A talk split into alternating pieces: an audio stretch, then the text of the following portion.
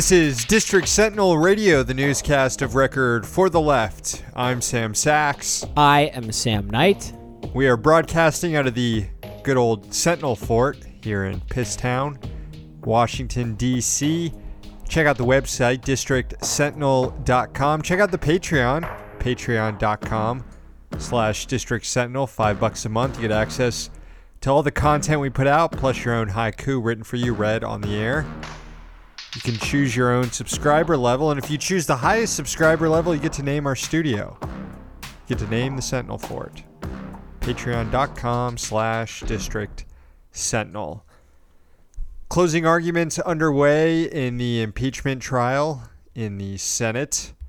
We, we saw Ken Starr make an appearance for the uh, president's defense team here. He was charged with making part of the closing argument for the defense team, which has argued that no president really can commit impeachable offenses. And if this president was indeed guilty of the crimes alleged, that that is not impeachable, who better to make the case than the guy who spearheaded the last impeachment we've seen Ken Starr against Bill Clinton? I guess just uh, rubbing in our faces just how ridiculous this whole thing is. Um, after proceedings today, there's going to be two days of deliberations where senators will be able to make comments on the Senate floor. And then Wednesday, there's the vote, and Trump will be acquitted, and this thing will be over. But uh, as far as today goes, closing arguments are going to wrap up here. They're wrapping up now which will allow senators like Bernie Sanders to get to Iowa. The Iowa caucus starts tonight, and things are looking good for the burn.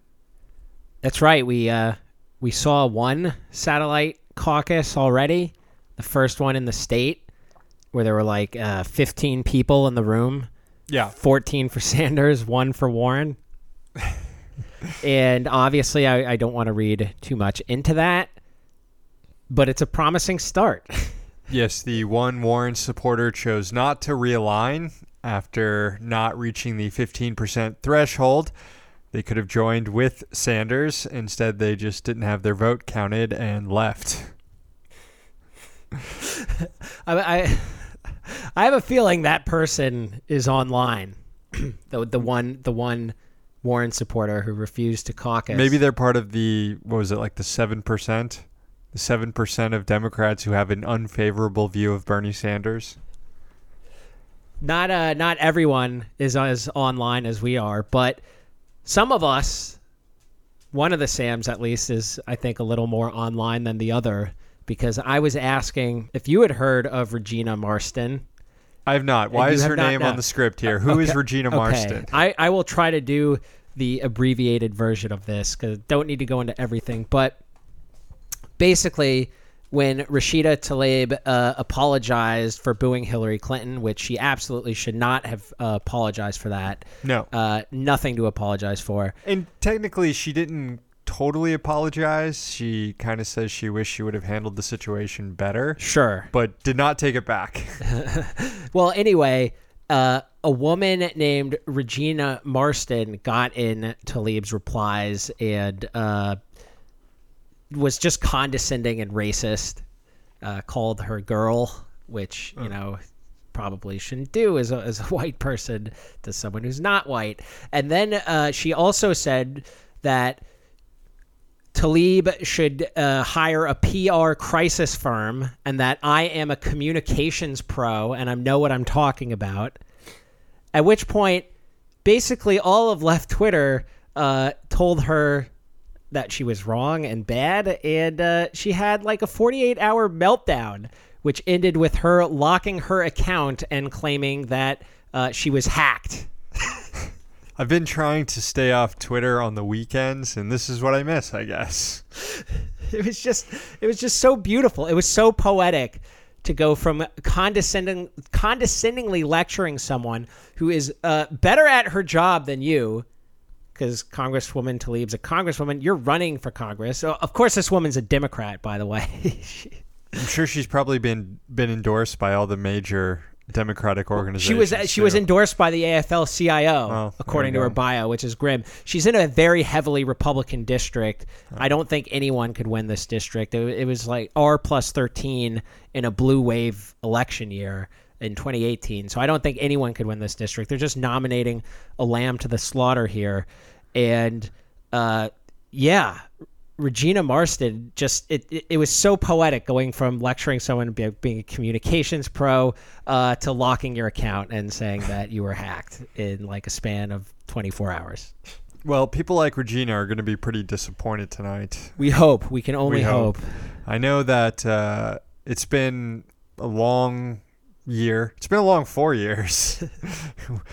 given given everything that's happened over the last four years, I'd say that uh, the Bernie folks have been waiting pretty fucking patiently Yeah. for uh, another moment like this. That's right. And I know that the Sanders campaign has uh, had its up and da- ups and downs over the last year, but has remained rather steady. And by ups and downs, I mean other candidates have, have spent their time above Sanders, only to then fall below Sanders. And heading into Iowa tonight, the Sanders campaign is in the best position it's been in so far this entire election cycle.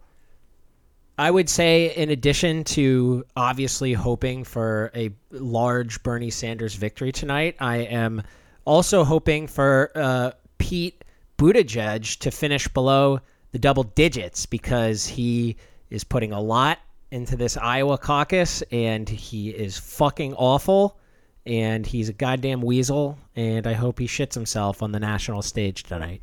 That'd be great. That'd be great if Pete Buttigieg pooped his pants tonight. We'll see. It's Monday, February 3rd, 2020. Here's the news. It's a big week for economic news, and not just because Bernie crushing Iowa could royal stock markets. Oh, can you imagine?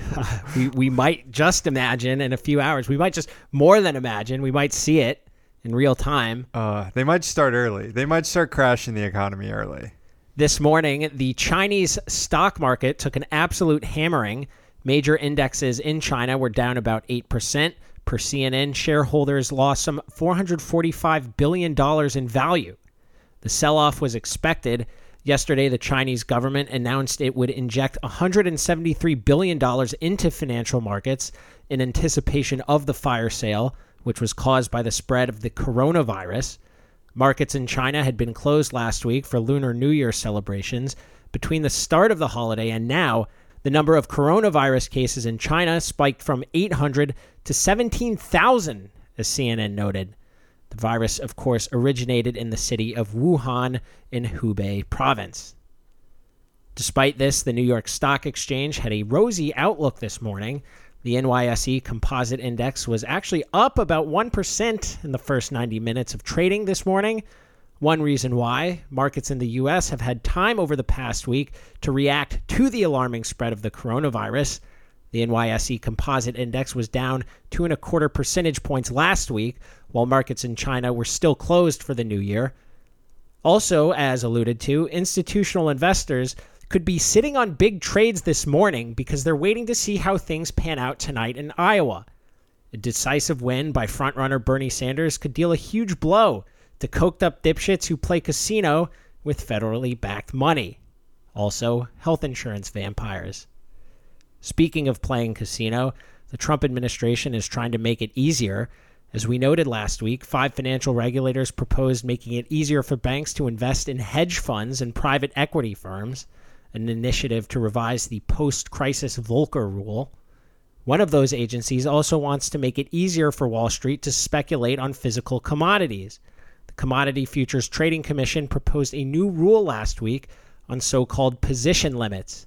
It was approved by commission members in a 3 to 2 party line vote.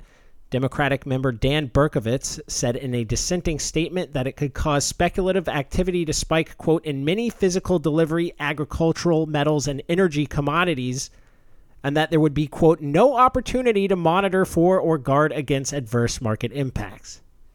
Speaking of the leading candidate in the Democratic primary, Bernie Sanders, he and his top Y'all talking about Bernie Sanders? Yeah, we're talking about him. He and his top surrogate in Congress, Alexandria Ocasio Cortez, have dropped legislation to ban fracking. Thank you. The legislation was officially introduced last Friday with Sanders' measure in the Senate and AOC's in the House.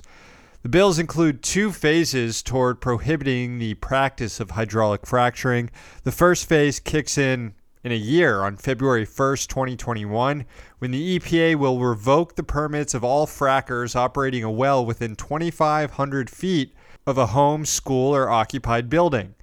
The bill describes the major risks to nearby populations caused by fracking. In the decade between 2005 and 2014, there were more than 6,600 spills at fracking wells around the country, also highlighting how environmental and racial justice are linked as Bernie tried to do in the last debate, but the moderator was too fucking stupid to understand it. The legislation notes that more than 1 million African Americans live within a half mile of oil or natural gas wells or processing and storage facilities. In recognizing how fracking accelerates climate change through the release of particularly potent greenhouse gases like methane, plus its role in increased seismic activity, and for all the other reasons already mentioned, the legislation would ban fracking altogether on and offshore in the United States by January 1st, 2025. In addition to Senator Sanders, Senator Jeff Merkley has signed on to the Senate bill. And in addition to AOC, Rep. Darren Soto has co sponsored the House bill. January 1st, 2025 could be February 1st. Oh, yeah, never mind. Sorry. that could be uh, right before the start of President Sanders' second administration. Inshallah. Also, hopefully, the beginning of the end of uh, Boris Johnson's time as the UK Prime Minister. I mean, Jesus, hopefully, it will yeah. open well before that, but I don't think uh, they they need to call an election until then. So, god damn, that is that is. Oh man, we were all optimistic about Iowa, and I had to remind us about fucking Boris Johnson. Anyway, Education Secretary Betsy DeVos is dodging the House Oversight Committee. Today, committee chair Carolyn Maloney said DeVos is refusing to agree before the panel. The New York Democrat said committee staff tried, quote, for weeks to get DeVos to testify.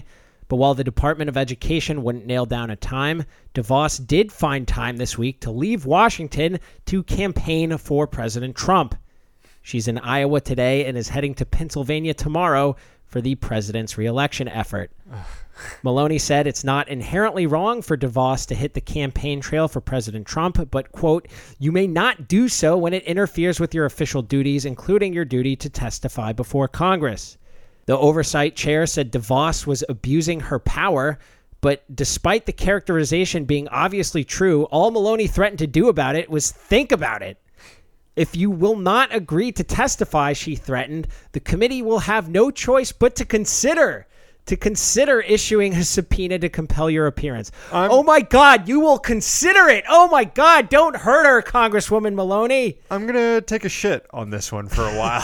I'm going to contemplate this for a bit. It's, uh, sometimes it's you get some good thinking done in there. Post lunch shit, Betsy DeVos, you're going to be the top thing I'm thinking about. Betsy DeVos, I'm gonna have a coffee, uh, smoke a cigarette, take a dump, and after that dump, I, I'm gonna know exactly what to do about you. It's likely Maloney will need to end up issuing that subpoena if the direction of the committee's inquiries is any indication. The panel wants DeVos to testify about, quote, federal student loans, policies on campus sexual harassment and assault, protections for students at for profit colleges, the independence of the department's inspector general, compliance with collective bargaining requirements, and other matters. Maybe Secretary DeVos can just make the inquiry go more smoothly if she just turns on the location of her yachts. Yeah, the Turn ones, on, flip the- 'em on. The ones that haven't been sunk. Finally, the Federal Trade Commission has filed suit to block a major merger in the wet shave industry. in an announcement on Monday, the FTC said it's moving to stop the purchase of online razor seller Harry's Inc. by razor giant Edgewell Personal Care Company. The merger was announced last year, with Edgewell posting 1.37 billion dollars for the acquisition. Wait, Harry's Inc. is a is a pun, right? Harry Sink from shaving. I didn't get that. Maybe it is. I I, I hope so. yeah, it probably is. I hope so. Anyways, the FTC stated You're that right. I shouldn't smoke weed before we record. The FTC stated that the buyout would quote eliminate one of the most important competitive forces in the shaving industry. Daniel Francis, the deputy director of the FTC's Bureau of Competition, added that quote Harry's is a uniquely disruptive competitor in the wet shave market, and it has forced its rivals to offer lower prices and more options to consumers across the country. Edgewell's effort to short circuit competition by buying up its newer rival promises serious harm to consumers. End quote. The FTC highlighted data showing that prior to Harry's entrance into the wet shave market, I almost fell off my seat here. what is the dry shave? Dry shave is just an electric shave, Yes, right? Yes. What? I mean, okay. Compared it- to like a razor that you would use. yes. Anyway, with- yeah, shaving cream. anyway, Um, it's just it's a it's a, you know wet shave, wet shave. I don't know. Maybe I'm Well- just still a 14 year old boy, but it. Anyways, Harry's entered the market in 2016. Before that, the industry was pretty much under the control of two companies, Edgewell and its Schick brand razors, and Procter and Gamble with its Gillette razors. Um, each uh, company also has its respective female razors. I think like one of them's Venus, and I don't whatever. I'm Uh, in Venus. in, in the words of the FTC, the two companies operated as, quote, a comfortable duopoly characterized by annual price increases that were not driven by changes in costs or demand. Harry's disrupted that, offering consumers lower prices by purchasing razors online, forcing their competitors to, for the first time, lower their own prices. Anyway, the FTC voted 5 to 0 to authorize staff to seek a restraining order to block the merger until an administrative trial can be held here in DC. That's scheduled for later this year on June 30th. I'm a dry shave boy. I don't I can't remember the last time I've I've wet shaved. So, I don't know. None of none of this matters too much to me. I love me a good sopping wet shave. I, The- I do the- the trim. every like 6 months you do a shave. You are a clean boy afterward. I, I, I trim though. I do. I am mostly a dry. Well, I'm not really a shave boy. I'm more of a dry trim. Although sometimes I do uh, the uh, desert rainforest combo, in which I do the dry trim, but then I shave the neck beard with foam and a razor, and that that feels quite nice. Yes, the dry wet shave combo there. The, the desert jungle, the desert rainforest, or whatever. That music means the newscast is over and it's time to read some poetry for the new subscribers on Patreon, patreon.com slash district sentinel. I'll go first. This one is for Amy. Packing up the snacks, Doritos, goldfish, ding dongs. Can't forget Pringies. Thank you, Amy. This is for Aaron. Senator Sanders ate all of Iowa's corn. This is not normal. Thank you, Aaron. Finally, this is for Ricardo. Just like Pavlov's dog, when Hillary Clinton talks, we should all just boo. Boo. Boo. Boo. Thank you, Ricardo. Thank you, Ricardo. So I, I was just booing because I heard the name Hillary Clinton. Boo. Boo. It even works when I say the name. I just it's it's a reflex at this point. Yes, Hillary Clinton. Boo. Boo. Boo. Thanks, Ricardo. Thanks to all the new subscribers. Patreon.com slash District Sentinel. We got more haiku coming up for tomorrow's show. Connor, Robin, Tom, we've got haiku lined up for you. All right, before we go, let's check out the listener rant line. Hey guys, my name's Ian. I'm a first time, long time, and I'm calling in because I got really pissed off today. I saw both of you were um, jumping on, uh, dunking on Saagar Enjeti, and I fucking hate that guy. And I don't Respect. get why so many, so many decent lefties are like thinking of him as something anything other than just like a younger Tucker Carlson. So I went to grad school with him, and his reputation was basically known as someone who doesn't believe in anything. And he would just take whatever position, he, he could just adapt very easily to whatever position, like, helped him the most. and what a shock that's his career now. Now he fucking sucks. I'm, I get mad looking at his stupid face, and yeah, that's it. I just I know you two would appreciate it. All right, keep up the good work. Cheers. Really appreciate the We do call, appreciate Ian. it. Thank you so much. I, you know, the part where you said he doesn't believe in anything really resonates with me because when we were having our DM, he was like, "You can cut the dirtbag left shit." You know, we're we're in private, and I was like, "This, you know, This is this me. might be a game or a shtick to you, but I genuinely believe in things." Uh, I'm sorry. just a dirtbag asshole. What are you talking about? I- This isn't yeah, a shtick. yeah. I, um, this is not a shtick. I, if I saw you die in the street, I would The same literally way I'm not call nine one one. The same way I'm insulting you on the timeline, I'm gonna insult you in the DMs as well. okay, thank you for calling. Uh, you too can call the rant line 202-684-6108. Leave a message. We'll play it on air. That will do it for the show today. We will be back tomorrow. We're here in DC, so you don't have to be.